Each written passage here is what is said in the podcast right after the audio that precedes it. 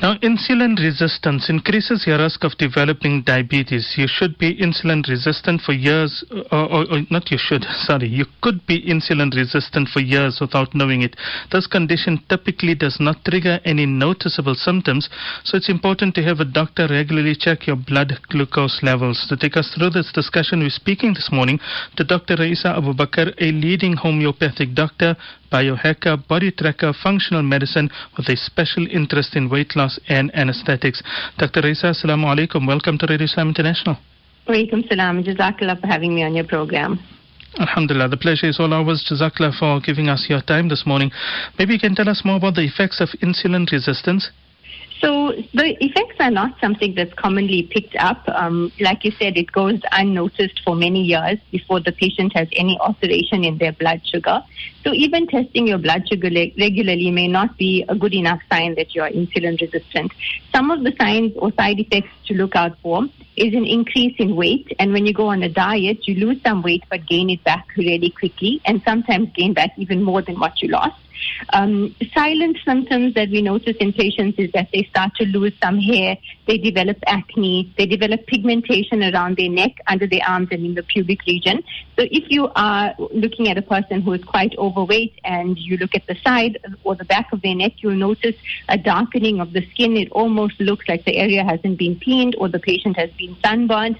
But no matter how much scrubbing you do, that pigmentation will not come up. It's called um, it's called uh, it's called acanthosis nigricans. Other symptoms that are silent and we notice in more fair-skinned individuals are skin tags that develop around the neck and chest and under the arm, and then boils that tend to recur. So boils under the arm, on the stomach, um, on the buttocks as well because of the relationship between insulin androgens and the follicles in the skin.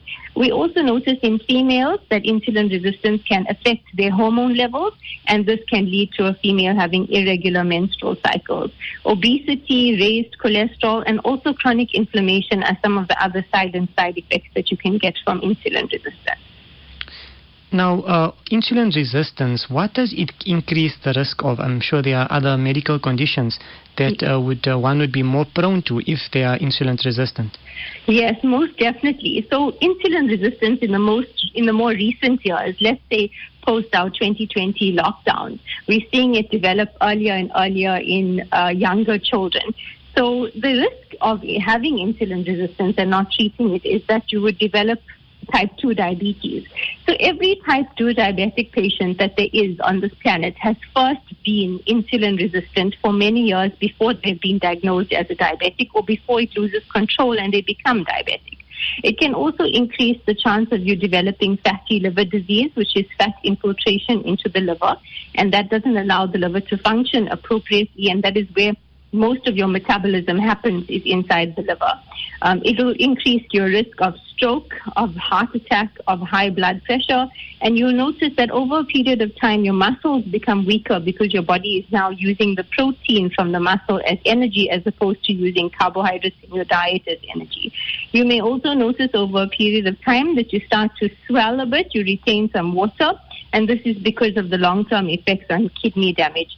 So all in all, it sounds when you look think about insulin resistance and and doing tests for it and um, looking at the symptoms that the patient has, it may not be life threatening, but it leads to life threat leads to life threatening uh, conditions later on. We worry a lot about cholesterol giving us heart attacks, but we should actually be worrying about insulin resistance leading to that. Okay, that is really, really interesting and, and, and maybe concerning in certain cases as well. Now, what are the symptoms of insulin resistance?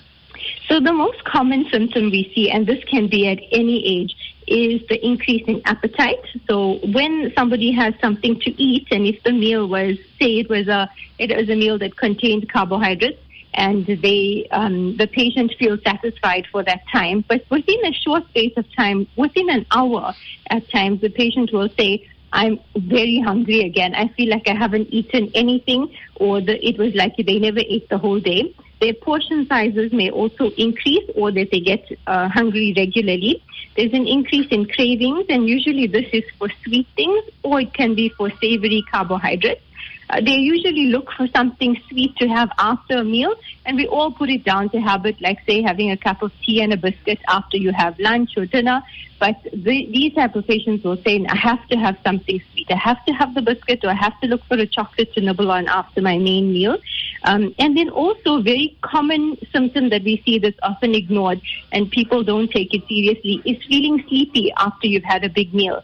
So the reason you're feeling sleepy is because your body is not using the carbohydrates as energy or not using the food at all as to make energy, and you now are going to be in a, ti- in a tired, lethargic state.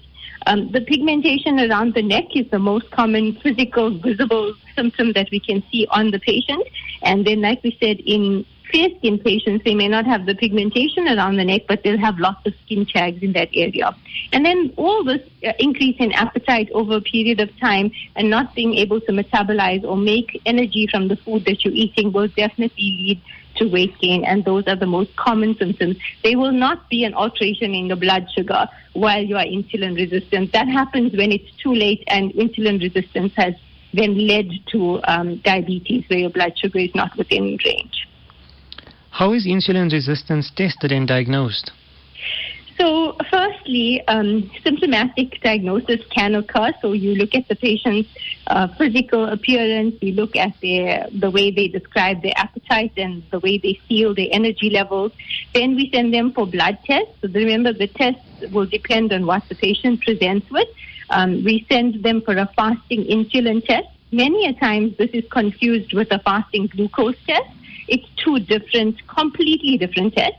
Glucose is the actual sugar in your blood, and insulin is the hormone that it tells your cells to open the door for the sugar to get into the cell to be made into energy. So a fasting insulin test, a two-hour insulin test is sometimes asked for to see whether the patient's um, post after they've eaten, whether the insulin is spiking, and it spikes to keep the blood sugar within normal range. So that's what is preventing us from becoming diabetic. But our body has to work really hard, like 10 times harder than a normal, healthy human being to keep the, the blood sugar normal. We also send them for an HbA1c, which is the average blood glucose over a few months. So we can see whether they are on the higher side or normal side. And then we use their weight and their BMI to make the final diagnosis. You can be mildly insulin resistant, you can be severely insulin resistant, and then um, your treatment will depend on where you are in the spectrum. Okay, finally, how is insulin resistance commonly treated? So commonly it's treated using glucophage or metformin, which is the conventional treatment. And over the recent years, there's been more introduction of functional medicine into our practices where we actually now don't want to just treat your blood sugar dropping. So when you take glucophage, you are noticing that your blood sugar will come down and obviously that comes with its own side effects. Some patients report that they have uh, runny tummy or it affects their, tum- their, their digestive system. Um, they have a lot of bloating, and in the long term, you you are the risk of taking a, a, a, a substance like that is that you will have some negative effect on the kidney and you have to be monitored for kidney function. So functionally, you want to you want to treat the sensitivity of your cells to insulin because remember they are currently resistant to insulin. So mm. if you mm. treat the cell sensitivity to insulin, you're now letting the cell say, okay, let's let's allow insulin to open the door of the cell so that we can put the sugar in and can be made into energy. Um, there are less side effects, particularly on the kidney and on the digestive system, and we use supplements such as inositol and berberine or a combination of both to treat our patients functionally. And most importantly, above and beyond everything else, lifestyle and dietary changes have to be made. We're not saying the patient has to be on a diet, but we have to teach their bodies how to metabolize carbohydrates again. Mm. So if they're not eating correctly, then their body is going to lose muscle, their metabolism is going to go down, there's going to be increase in weight gain, which makes you more at risk for diabetes, and it's a very negative cycle. We also want to teach them appropriate exercises. So we often hear patients say that they are insulin resistant and they are, have started the gym and they're doing these high intensity workouts but they haven't had any success and no weight loss and their insulin's still high, it's because the type of exercise that they're doing is too stressful and strenuous on the body. It raises cortisol and cortisol then raises insulin and again we have a negative cycle. So the patient must be treated as an individual for what their body type requires, a supplement for that as well as the appropriate lifestyle, dietary and exercise changes that suit insulin resistance. Jazakallah so much for your time. It is really interesting, and um, yeah, you know, it's it's it's it's it's best that uh, you go to the proper treat, uh, people to get the best treatment that you can. You know, sometimes you try and Yes. yeah, sometimes try and cut condition. corners somewhere, and you know, leave this out and just do that, and then you don't realize that you actually, in the whole process, you're harming no no one else other than yourself. Uh, Dr. Raisa, Jazakallah so much for your time this morning. Very informative speaking to you. Jazakallah. Assalamu alaikum.